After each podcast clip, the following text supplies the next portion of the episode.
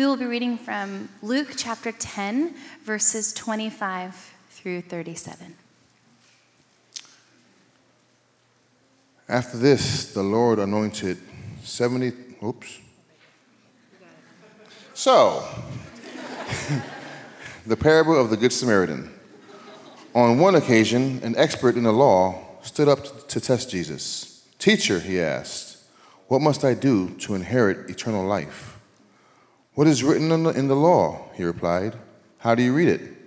He answered, Love the Lord your God with all your heart, and with all your soul, and with all your strength, and with all your mind, and love your neighbor as yourself. You have answered correctly, Jesus replied. Do this, and you will live. But he wanted to justify himself, so he asked Jesus, And who is my neighbor? In reply, Jesus said, A man was going down from Jerusalem to Jericho when he was attacked by robbers. Then stripped him of his, they stripped him of his clothes, beat him, and went away, leaving him half dead. A priest happened to be going down the same road, and when he saw the man, he passed by on the other side. So, too, a Levite, when he came to the, the place and saw him, passed by on the other side. But a Samaritan, as he traveled, came where the man was, and when he saw him, he took pity on him. He went to him and bandaged his wounds, pouring out on oil and wine, pouring on oil and wine. Then he put the man on his own donkey, brought him into an inn, and took care of him. The next day he took out two denarii and gave them to the innkeeper. Look after him, he said, and when I return, I will reimburse you for any extra expense you may have. Which of these three do you think was neighbor to the man who fell into the hands of robbers? The expert in the law replied, The one who had mercy on him. Jesus told him, Go and do likewise. This is the word of the Lord. Nice to be to God. One of my earliest childhood memories uh, is of my mom and dad vacuuming our church sanctuary. No joke. And uh, I can remember it vividly. It was a Saturday night, and my mom and my dad had put all three of us, my sister, my brother, and I, on the floor of our church library with a bag of oyster crackers and some water. They rolled in this large TV on a metal cart. Do you remember those? Yep. And we watched Davy Crockett and Zorro for hours. now, at some point in the evening, after our movies ended, me and my siblings, we decided to venture out of the library to help recruit help to start another video. We made our way to the sanctuary shortly after scouring classroom after classroom where my parents could usually be found setting up chairs for Sunday school classes. So finally, we find my parents in the sanctuary, both of them vacuuming the floors. And they were very unaware of our presence at first, which I now know gave us a chance to really see them without the intrusion of parental responsibilities or any other responses they may have had to us. And I don't exactly remember the moment they did see us, but I do distinctly remember the joy I saw in both of them as they labored with loud vacuums hovering back and forth across the floor. As we left the church that night, I distinctly remember my parents' casual demeanors, the unbothered nature that they had of the service they had just performed. And in hindsight, I know they had to have been tired. They had three kids under seven. My dad was a full-time seminary student, was working full-time, and my mom was a homeschool mom. And yet somehow in this moment, this decided way of life and heart, it was a very regular part of how they had decided to live in the kingdom. Now, the next day, it was Sunday, and no one knew who had made sure the floors of the sanctuary were clean or who had made sure that there were chairs for everyone to sit in. But I did. And that did something to me. That somehow stirred something in my five-year-old heart. Now, fast forward a few years, it was a late Sunday night, and all my siblings and I wanted to do was to go home. We had been at church all day, and I mean Baptist all day. And yet again, we, after a bit of searching, found my parents tucked away in the corner of the sanctuary, praying for and talking to someone who looked very different from the normal demographic you'd find at First Baptist Church, Daytona Beach. And after waiting on them and undoubtedly interrupting them, they finished up and they told us we were going to drive this woman and her kid home. A total inconvenience to us because we knew it would be at least another hour before we could eat the infamous Sunday night meal of cereal for dinner. But my parents, as steady as a ship at sea with both conviction and joy on their faces without words, invited us, as they often did, to see that we could always and we would always choose seeing and loving and sacrificing for people over our own comfort if we could. And I'll never forget the strong and disruptive smell that filled the car that night. But even more so, the awareness I felt come over me as we drove up to this woman's house. Sadness, I think, is the right word for it. But not the kind that overwhelms you, more the kind that lingers and eventually pulls your mind to a place of gratitude and to a love you didn't know prior to feeling it. I don't know everything I thought or felt in my nine-year-old body that night, but I knew the, do know that I, for the first time in my life, I think I understood a bit more fully who my parents actually were. And I think I also understood a bit more about heaven coming to earth. Somehow, through this very small, tiny act and invitation of love, I experienced what I learned about and sometimes felt when I heard the stories about Jesus on those flannel graph boards in my Sunday school class. Love on display. Love that costs something. Love that generates life in others and for others. Kingdom life. God's goodness tangible to those who need it most. The kingdom of God, it had come near to me, and it had done so through vacuums and a car ride. And it came so often through my mom and my dad. We're currently in a sermon series called Unforced Rhythms of Grace, Nine Practices from the Life of Jesus. And so far, we've covered four of those practices, including last week's teaching on fasting that Tyler gave. And I just want to say that if you haven't had a chance to listen to it, you need to go back and do so. I think it was such an important teaching for us as a community, and I think it's an invitation for where God is calling us to be. So make sure you listen to that. Now, up for today is the practice of service and more specifically, a community of justice, mercy, and reconciliation in a culture of injustice and division.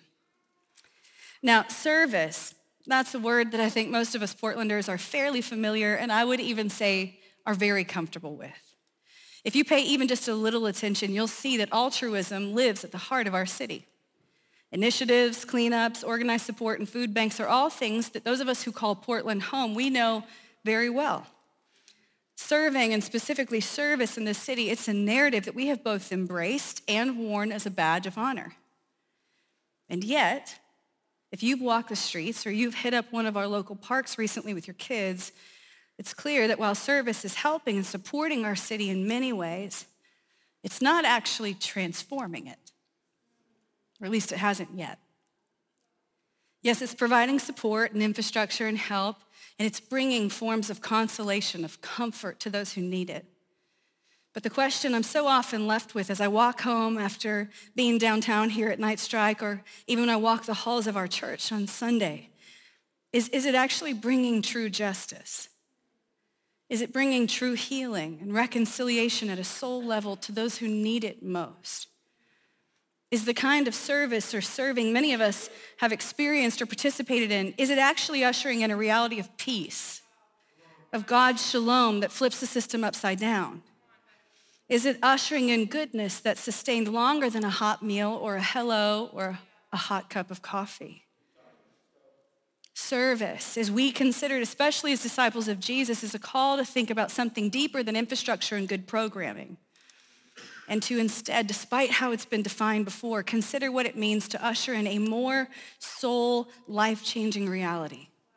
The reality of bringing heaven to earth, both inside and outside the church service or serving people. This is a whole person practice. And it's very different from the lineup of the disciplines we all know so well. So tonight, we are going to take some time to explore what this practice is, what it does in us, what it produces in the world around us, and what we're invited to experience through it. Pretty good, right? You ready to do it? I feel like you are. Now, tonight, Felix just read a story that's pretty famous in the Gospels, one that even if you're newer to faith, you might be familiar with. This infamous story, which is pretty simple, is also at the same time pretty punchy, at least upon first reading. Because in it, Jesus sets this wild upside down paradigm for serving others, and in that, bringing heaven to earth. So we're going to look back at the story together, and as we do that, we're going to find it, I think, within it, a framework, a helpful framework for understanding the practice of service.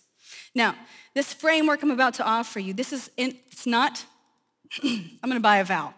Uh, this isn't a formula per se, and I say that because I don't want you to send me an email. Uh, but this is an observation that I believe sets the tone or, or gives us a base or a foundation for how we actually practice this discipline. And I think it's a, a foundation for us to figure out what it means to actually live into this reality. So, you ready for this genius formula that's not a formula? Don't send me an email. It goes something like this Seeing plus sacrifice equals service. Seeing plus sacrifice equals service. Now, we're going to explore that in just a little bit, but first we have to take a look at where this all begins. When first entering our story, we find that our context is actually set up by two questions What do I have to do to inherit eternal life? And who is my neighbor?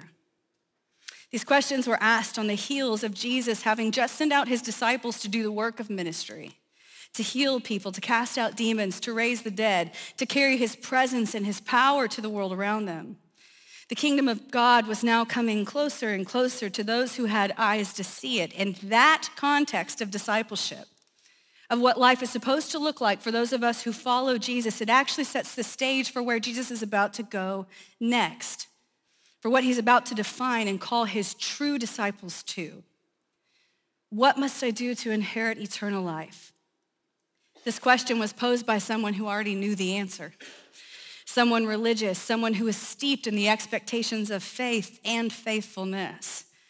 And yet, Jesus, it seems, without hesitation, leads him to this answer to love God and to love your neighbor. Love God and love your neighbor. This is how you know or have eternal life. And this command, it's both historic and ancient and it is simple and fairly straightforward. And yet, from it, we see another question arise Who is my neighbor? On this question, so much rested and so much was opened. I have to imagine that the crowds, or the disciples at least, uh, kind of did a little bit of an awkward gasp or maybe just a side eye when this question was asked. I think, and this is just my interpretation, that this man was pushing the limits a bit socially with this question. But I also imagine that as other others heard it, they had to have wondered about it too, knowing their own journey and experiencing with, experience with following him or following the law. Loving God, a perfect God, that was an easy part. That made sense because God is worthy of it. God is unchanging. He is faultless. He is always pouring out steadfast love. He's faithful to the end. But my neighbor, Yikes. You know? Steve across the street, Karen in the next cubicle. That is a bit more complicated, a bit more layered. And even those in the first century knew that. Our neighbor, that usually involves some form of humanity and always seems to require something of us that feels a bit more costly and usually a bit more uncomfortable. You see, the religious leader who asked these questions, he was testing Jesus. But from his question came a wellspring of the kingdom, of Jesus explaining in a deeper way what this command actually leads to and how from it, eternal life or true life, never ending life comes to those who live this way. Enter the story of the Good Samaritan. Now, I'm not going to retell this story, though I've been told today that I have retold the story quite a few times. Anyway, what I want to do is make some observations together that I think are important for us in understanding Jesus' invitation to serving or to this practice of service. So, you ready? Let's begin with observation number one seeing. Jesus begins the parable he's telling by naming a victim. someone who had just been stripped, beaten, and injured and left on the side of the road. And he first mentions that a priest sees the injured man, but that he doesn't stop, but that he in fact goes to the other side of the road and passes him by. Next, he says a Levite. Now, this doesn't mean a whole lot to most of us, so let me explain who this Levite was. This is someone who would have spent most of their time in the temple, aware of the teachings of Yahweh, and someone who would have helped steward even worship in the temple. And Jesus says that this Levite, he saw the man too, but that he also passed over to the other side of the road and avoided this man altogether. And finally, Jesus says that a Samaritan passed by and he saw this injured man. And he, we're told, took pity on him, which could be better understood as he had compassion on him or for him, which it seems moved him closer. Now, it's important for us to understand who this Samaritan was if we're going to get what Jesus is actually getting us to in the story. Samaritans were culturally different, often hated and seen as other in the society. Historically, we know that the Jews avoided Samaritans and that they viewed them as less than meaning that this Samaritan man was someone who was probably regularly avoided, someone who people crossed over to the other side of the street to not have to see or help. He was someone who knew what it meant to be discarded and ignored and judged as unworthy. And he was someone, at least in this story, who would have had the least amount of reasons to stop and help. A priest, a Levite, and a Samaritan and only one could see.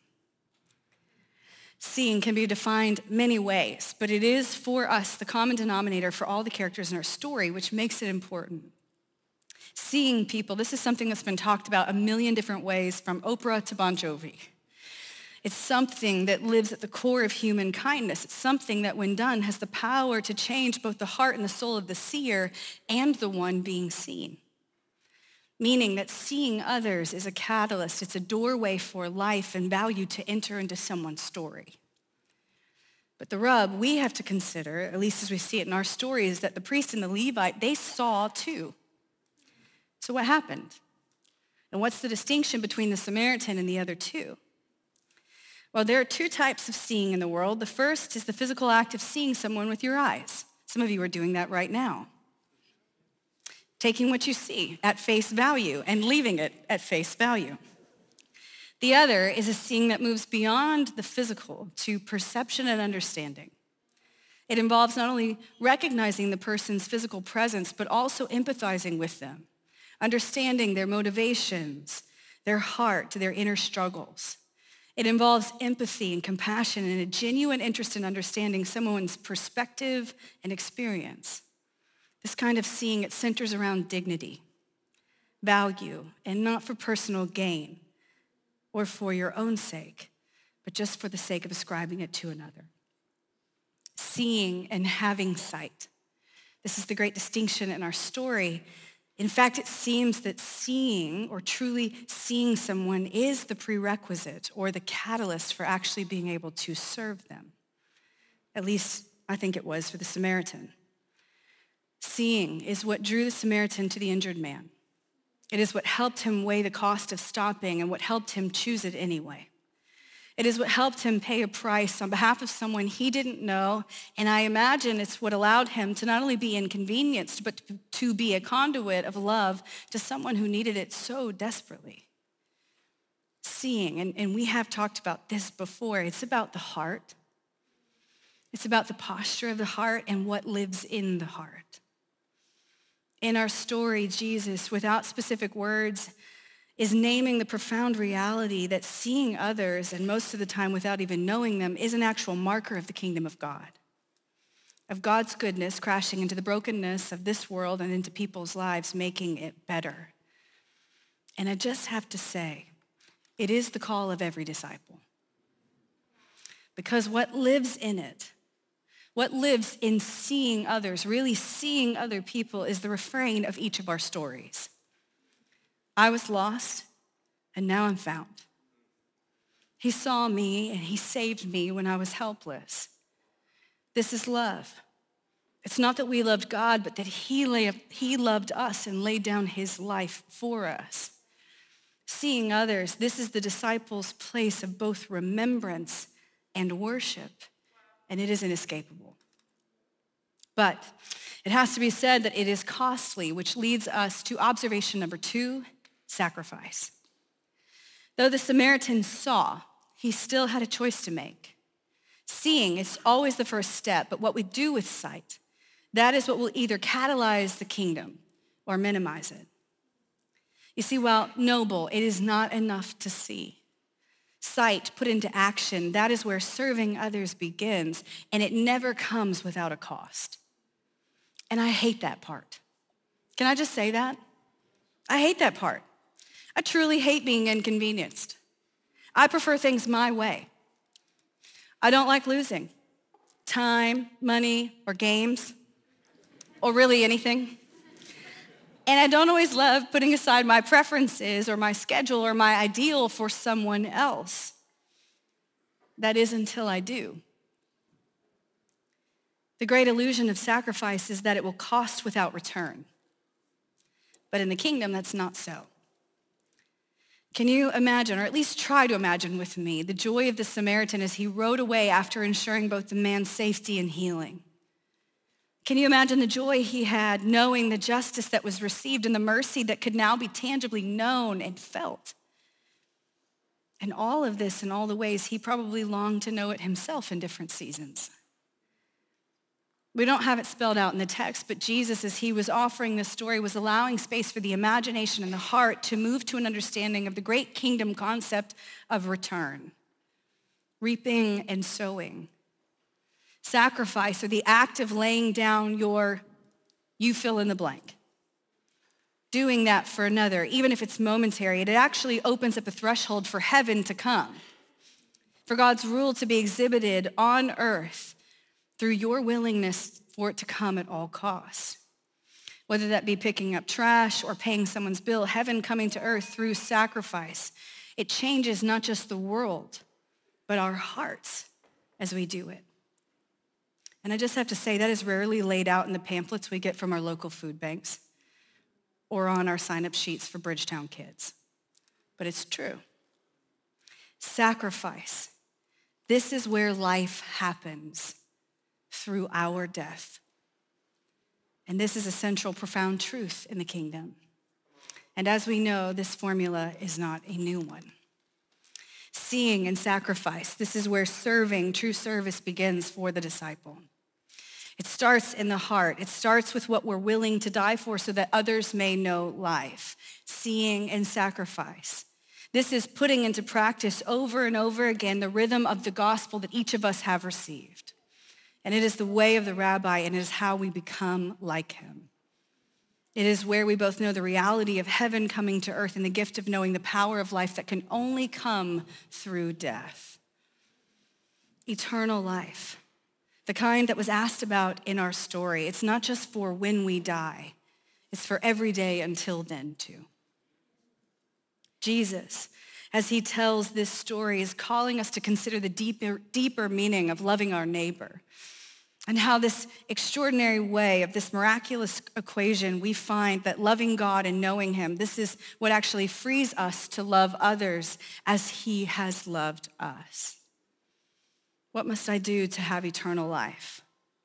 And who is my neighbor? These two questions can be found at the center of following Jesus. But how we answer them, that is and that will be the witness of what we have allowed him to do in us. I love movies. I love going to them. I love watching them. I love rewatching them. I'm one of those people. And man, I'm a sucker for a happy ending. Anyone else? I mean, you could blame it on my romantic heart and sensibilities, but I'll happily pay 20 bucks to see in two hours an underdog in an impossible situation not only overcome their circumstances, but change the world as they do it. I'd say that's 20 bucks well spent. And I don't know, maybe it was all those Mighty Ducks movies or watching Cool Runnings approximately seven times. But I can't help but be inspired and maybe even a little changed every time I see a movie like The Blind Side or The Pursuit of Happiness. And the truth is, I'm not the only one. There's something to be said about the fact that movies like these are some of the most highly grossing films on the planet. Why is that? Well, core to every human lives a desire to know and see and experience the power of love. Sacrificial love, costly love, love that can not only change our world, but change the entire world. A kind of love that changes someone's circumstances and it changes their heart. Love that overcomes. Love that sees beyond what is to what could be. Love that is powerful enough to heal and restore what's been lost or stolen. Love that tells a better story, that tells a truer story. We are people designed for this kind of experience, for this kind of love. But as most of us know, and based on what we've learned from these films, really knowing this kind of power or this kind of love, it actually demands that we practice it. This is one of those things we just can't stick into our minds and experience. It is something that we actually have to live experientially. Now, unfortunately and fortunately, our lives don't run in two hour blocks. And happy endings are rarely captured in just one moment of success or faithfulness, which means that we need to talk about how this actually translates to us, to the lives that we have been called to live, to the very real, work-centered, kid-producing, schedule-filled, tragedy-prone lives that we live in this world. Now, putting service into practice or becoming people who serve, who usher in more than just good deeds, but the actual kingdom, I think demands that we acknowledge and be honest about two things. And the first is the brokenness in our world.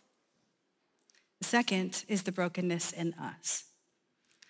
Now, if you haven't noticed, our world, the systems, the leaders, the structures, and the environment, they are quite a mess. And that's putting it politely. Each are riddled with division and injustice and brokenness and evidence of sin. And in that, so much pain.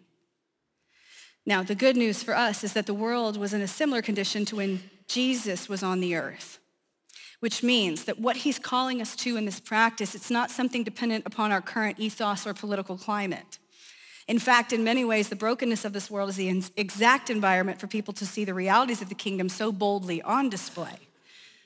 What Jesus is after in calling us to live a life of seeing and sacrificing and serving other peoples in the midst of our present worldly realities is actually a life-changing invitation for us to know at a soul level and for the world to know what true and eternal life actually is. The world, our world, it is desperate for help.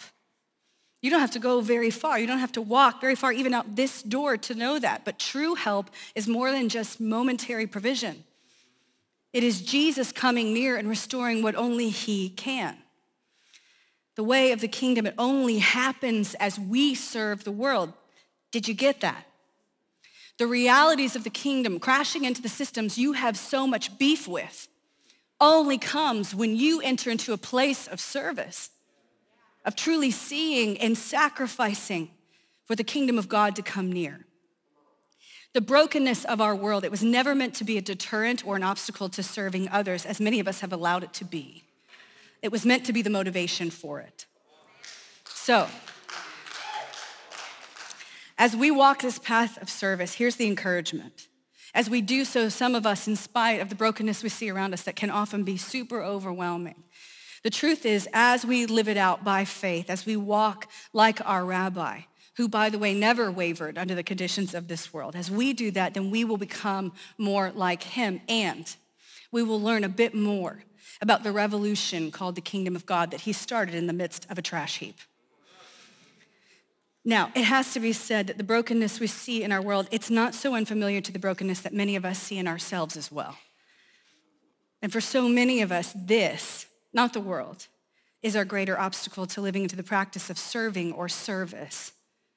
So many of us have, have allowed what is happening on the interior to keep us from actually living out the reality of the gospel that we actually know. You see, we all know, at least in part, our bents, those places in us that lean towards sin, that lean towards selfishness or self-protection or self-reliance, we all know those gaps that exist within us despite what Jesus has done for us. And if you don't know, you need to start asking God about those and maybe a friend or two. now, in that, I know that so many of us, myself included, excuse or discredit or maybe even abdicate serving others because of those things. We, we somehow allow the narrative that we are not enough to keep us from entering into this discipline or this practice of what it is actually meant to bring us life as we bring life to others. One of the greatest tools of the enemy, at least as I've seen it over my last 20 years of ministry, is this to discredit the disciple to tell them long enough and consistently enough that they are not worthy of either the experience of kingdom life that comes through sacrifice or that they are not worthy to serve those who need it most, as though their brokenness will get onto the other person or bleed out in some way. And can I just tell you, that's a joke. Satan is a real joker. Some of you need to write that down. because the truth is, usually the most broken are among the most powerful.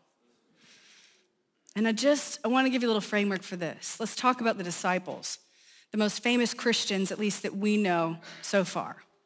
You got Pete, big mouth, prideful, selfish, eager for a place of honor, no dice. Then there's Judas, greedy, selfish, ego, fear, and a betrayal of the worst kind. And Matthew, ah, a schemer, a deceiver, Jimmy and John, always looking for the most powerful seat in the room. And I could go on.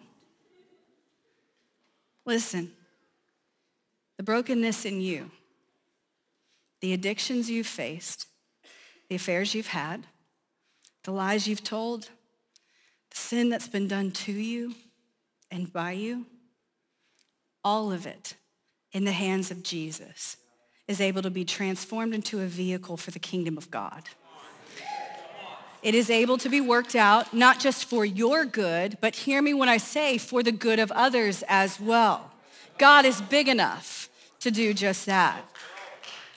So that means that some of us are gonna have to stop agreeing with the enemy. And as we do, as we actually serve, I think we'll find that little voice that, you're not, whatever, that sounds like, I guess mine sounds like a mouse. Anyway, I don't know what yours sounds like. But that, that voice will begin to diminish and diminish even more as you take ground and you take back what was stolen from you. I like to think of this like a glass that has a lot of cracks in it. This is not a great analogy, but it's gonna work. Stay with me. If that glass is filled with the right thing, it has the potential to pour out so much more than a solid glass ever could. Brokenness is not the disqualifying agent for service or serving others. It is usually the prerequisite for it. If you don't know the gift of God putting you back together again and again and again, you cannot offer that to others. If we're actually going to live as disciples, if we're going to live the embodied reality of love through serving others, we're going to have to trust God with who we are. And He can handle that. We're going to have to trust God with our brokenness. We're going to have to trust God with the brokenness in our world. And we're going to have to trust Him with what our lives look like now. Since last spring, I've been quoting Wayne Gretzky. Who knew? Not me, till I did a Google search last night. The quote is, and I bet you know it you miss 100% of the. Look at you, you and Wayne. Anyway, I legit don't know where I heard that at all. but I kept saying it through the summer as a mantra of sorts so as not to miss any opportunities that the Lord had for me. Again, no idea where it came from, probably God. Um, but I can't help but think about that quote in terms of what we've been talking about tonight, especially when it comes to acknowledging our obstacles of practicing this work or this discipline of service. Beyond the brokenness of our world and our lives lives a narrative that most of us will have to confront as we enter into this practice. As we serve others, as we seek service as a means of ushering in the kingdom of God and becoming like our rabbi. Serving others, at least as, I can, as far as I can tell in my own life, has often centered around right. Right time, right season, right context, right cost. Right. Or another way to say that is a formula for service that fits both my preferences, pain threshold, season, comfort level, personal cost, or schedule parameters. Right. That's the thing that we look for most often, especially as Americans, when it comes to putting this discipline or this way of Jesus into practice. And it's here that we, if we fall into the trap of this kind of thinking, we will actually miss 100% of the shots we don't take. And those shots are valuable. I'm not trying to be cheesy. In fact, I'm trying to be very sincere, which I guess this is it. I just want to say that I get to talk to so many people. I get to share a lot with others. And one thing that is often shared with me from others is about their hunger for the realities of the kingdom of God. To know life to the full, to know the power of the Spirit, to know an experience with God or an encounter with God that could actually put families back together or heal legs or heal cancer people hungry to know the kind uh, of power from the Spirit that restores minds and bring people back from the dead. I hear about that all the time, and I love that. But those people who are coming to me with that kind of hunger, usually, and I hate to say this, but those are the ones who rarely serve, who rarely knows what it looks like to be cracked open through sacrifice so that others would know kingdom life. So many want the miracle. But so many are unwilling to go to the places the miracles happen. This practice of Jesus, like the others, is not conditional, but it is invitational. And that invitation, hear me when I say this, it includes God making a way, whatever season or circumstances you might be in in this moment. He's happy to make a way for you to find uh, means of ushering in kingdom life, no matter your schedule. A great example of this is moms. They're constantly serving in the night, in the bathroom, at the kitchen counter, in the car, and at Target. And though I'm not a mom yet, what I can tell you from experience is their conditions are never perfect. They are never up to the standards of the cost of what is actually being laid down. And the recipients of their sacrifice, rarely grateful and not technically deserving. They didn't earn it, right? But they do it anyway. Serving, the discipline of service, it is always costly. I will be unapologetic about that.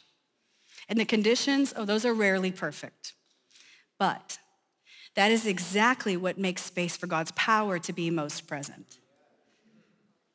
There are no perfect circumstances, there are no perfect people, and there is not a perfect world yet for serving to be easy or accessible or even enticing. But what lies within this practice is a promise. And that is, and it can be enough when we're counting the cost. For almost 20 years, I read My Utmost for His Highest. Anyone else? Some of you are like, what? It's a daily devotional written by an old theologian who's with God now. One of my mentors gave it to me in middle school, and I never stopped reading it. I loved it. And in it was this quote that I've read at least 20 times, and it is one that's never left me. In fact, it's something I think about almost every week. It reads like this God can never make us wine if we object to the fingers he uses to crush us with. If God would only use his own fingers and make me broken bread and poured out wine in a special way, but when he uses someone whom we dislike or some set of circumstances to which we said we would never submit and makes those the crushers, we object. We must never choose the scene of our own martyrdom. If we are ever to be made into wine, we will have to be crushed. You cannot drink grapes. Grapes become wine only when they have been squeezed. In this quote lies a phrase and imagery that I have never been able to shake broken bread and poured out wine. Those two things require so much squishing, to put it theologically. And squishing is the threshold for serving. Squishing is the discomfort, the upside down situations, the intrusive smells, the extra hour on a Sunday morning in a kid's classroom, or the stacking of chairs at the end of an event. It is the picking up of trash off the ground out of obedience, and it is the quiet act of listening longer than you want to to the individual who has no one else to listen to them. Squishing is the sacrifice. It's where discomfort meets God's grace, where vulnerability bends into mercy, where time vanishes because the kingdom is on display, and it is the distinguisher for the follower of Jesus. It's what sets us apart, and it's what produces wine and bread for others to partake in. From squishing comes the promise of wine or better said, of becoming something more potent than you were before. The promise found us in serving is that you will know the kingdom and the king as you are squished. Serving is where heaven and earth collide. And as disciples, it is not only what we should do, but it is also how we should live. How we live, that implies quite the scope. And it often feels really complex, this idea of making this practice not just something we do once a month, but an actual way of life, which, by the way, is the bar.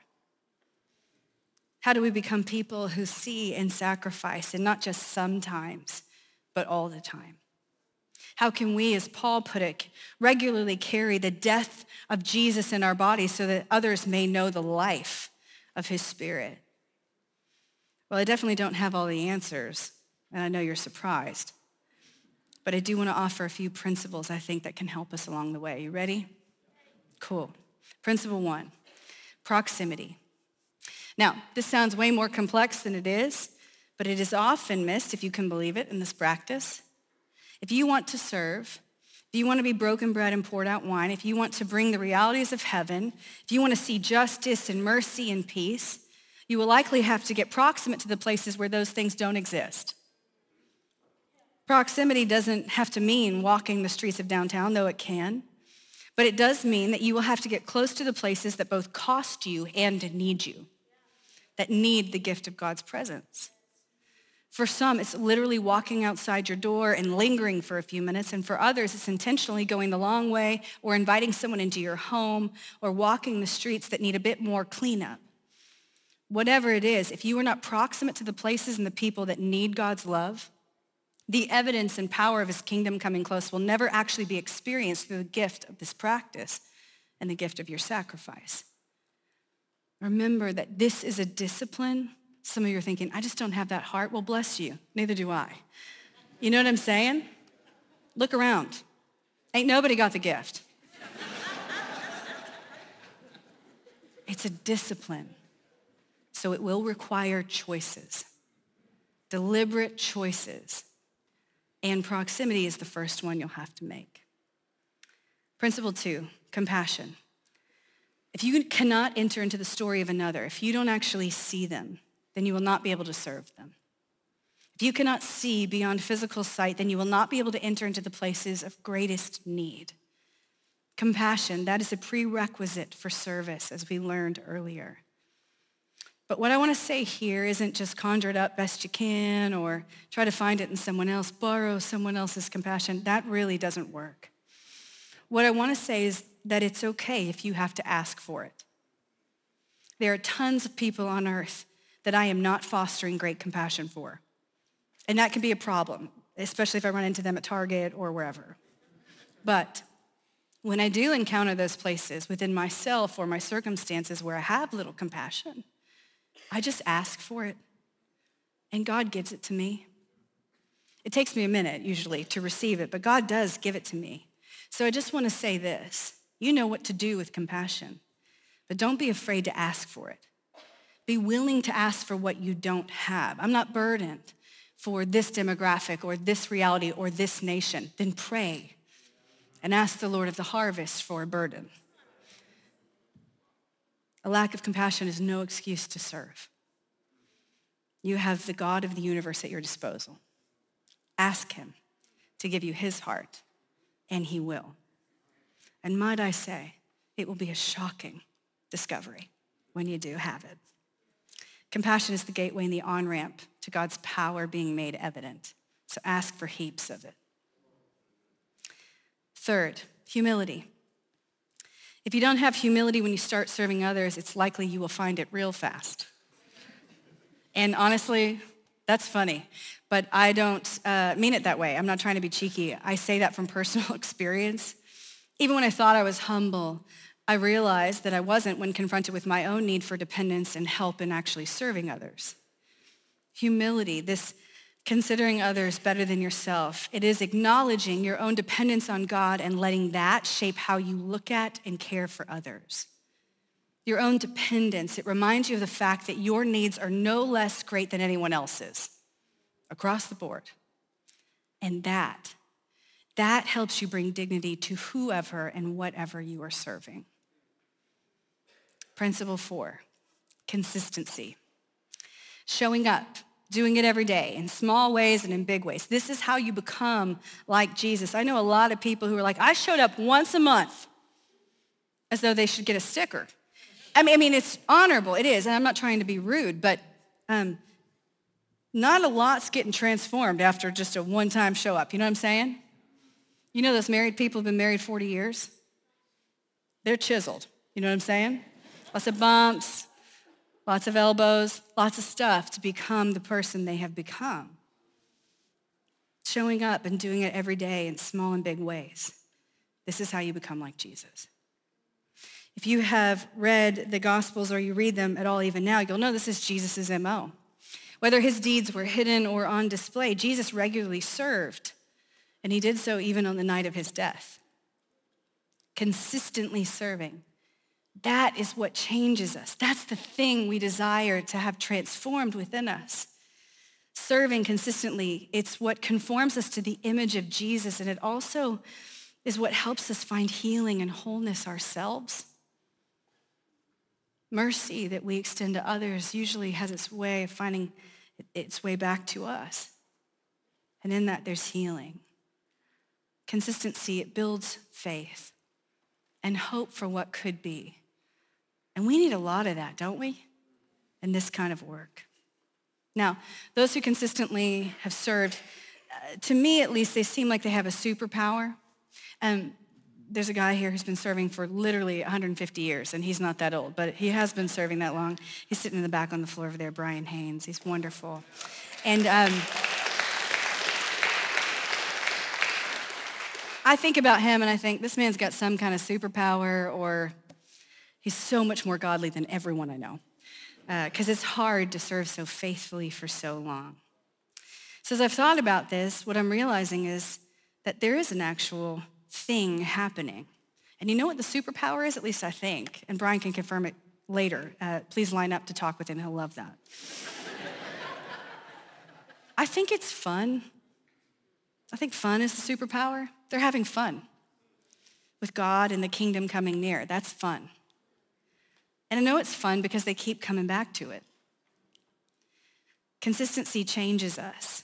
And in the context of serving specific people, it changes them. I've been on staff almost 12 years now, and I don't think I'm the greatest servant in this community, but I have been pretty consistent. And that's meant something to me. That's changed me. That's made me a very different person. And I think at some level it's meant something to y'all. You see, trust is built with consistency. And in serving others, trust is one of the greatest currencies we have. It's how those who we are serving actually become family. So be consistent and see what kind of fun you can have. Finally, principle five, gratitude, or be grateful, or practice gratitude, or get grateful as the women in my church used to say. Go, go, ahead, baby, you pout and get grateful, you know, always. I'm like, I'm so pissed, Miss Nancy, I'm telling you. Get grateful. You're like, I'm not finding it. I have rage in my spirit now that you're speaking this to me. Have you noticed that grateful people are usually happy people? Grateful people are willing people. Grateful people carry faith. Grateful people are often available people. So practice gratitude in serving others. And by the way, that just simply means celebrating what God has done and is doing.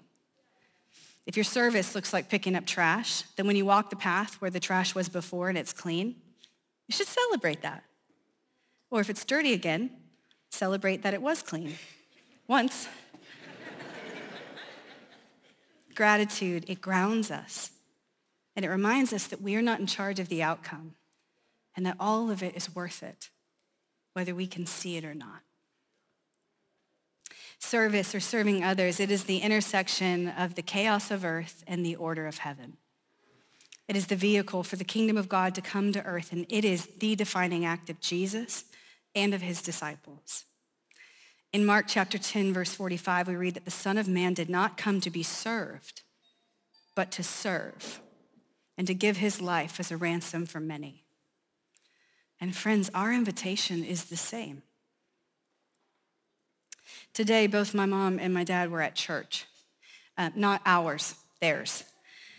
And with great confidence, I can tell you that my dad was there a few hours before the service began, setting up chairs and ensuring that there was enough coffee made in some of the Sunday school classrooms. And my mom was also probably at church a bit early this morning to help greet. And if it's not this week, it'll be another soon where she'll stay late and she'll host a table for newcomers at her church. My dad will undoubtedly stop at some point this week and help a single mom carry things or kids to her car. And he'll hold doors open for a lot of strangers. My mom will have people into her home tomorrow night where she will first vacuum the floors and then set up the snacks. And they will both have long, uncomfortable conversations with people they rather they would rather not, and they will both, in big and small ways, usher in the kingdom of God, as they always have. And they won't think about the cost, because I don't think they do anymore. You see, their eyes and their hearts are attuned to this practice because they chose it so many years ago and they didn't stop choosing it. In and out of season with small kids and grown kids and grandkids. And that reality has ushered in the kingdom of God, and not just to me, but to our family and to so many others. I'm a professional Christian today. largely because I remember thinking as a 15 year old that serving God and his people was the funnest thing on earth. Hard and costly, but so much fun. And I knew that because I saw it firsthand, day in and day out. I want to serve, not just because it's a practice, but because in it I find more of Jesus and he finds more of me. The practice of service we've been invited to, it's more than just a box to tick. It is a call and, and a gift of recounting over and over again the good news and the life that we have found in Jesus. And I just have to say, what could be more fun than that?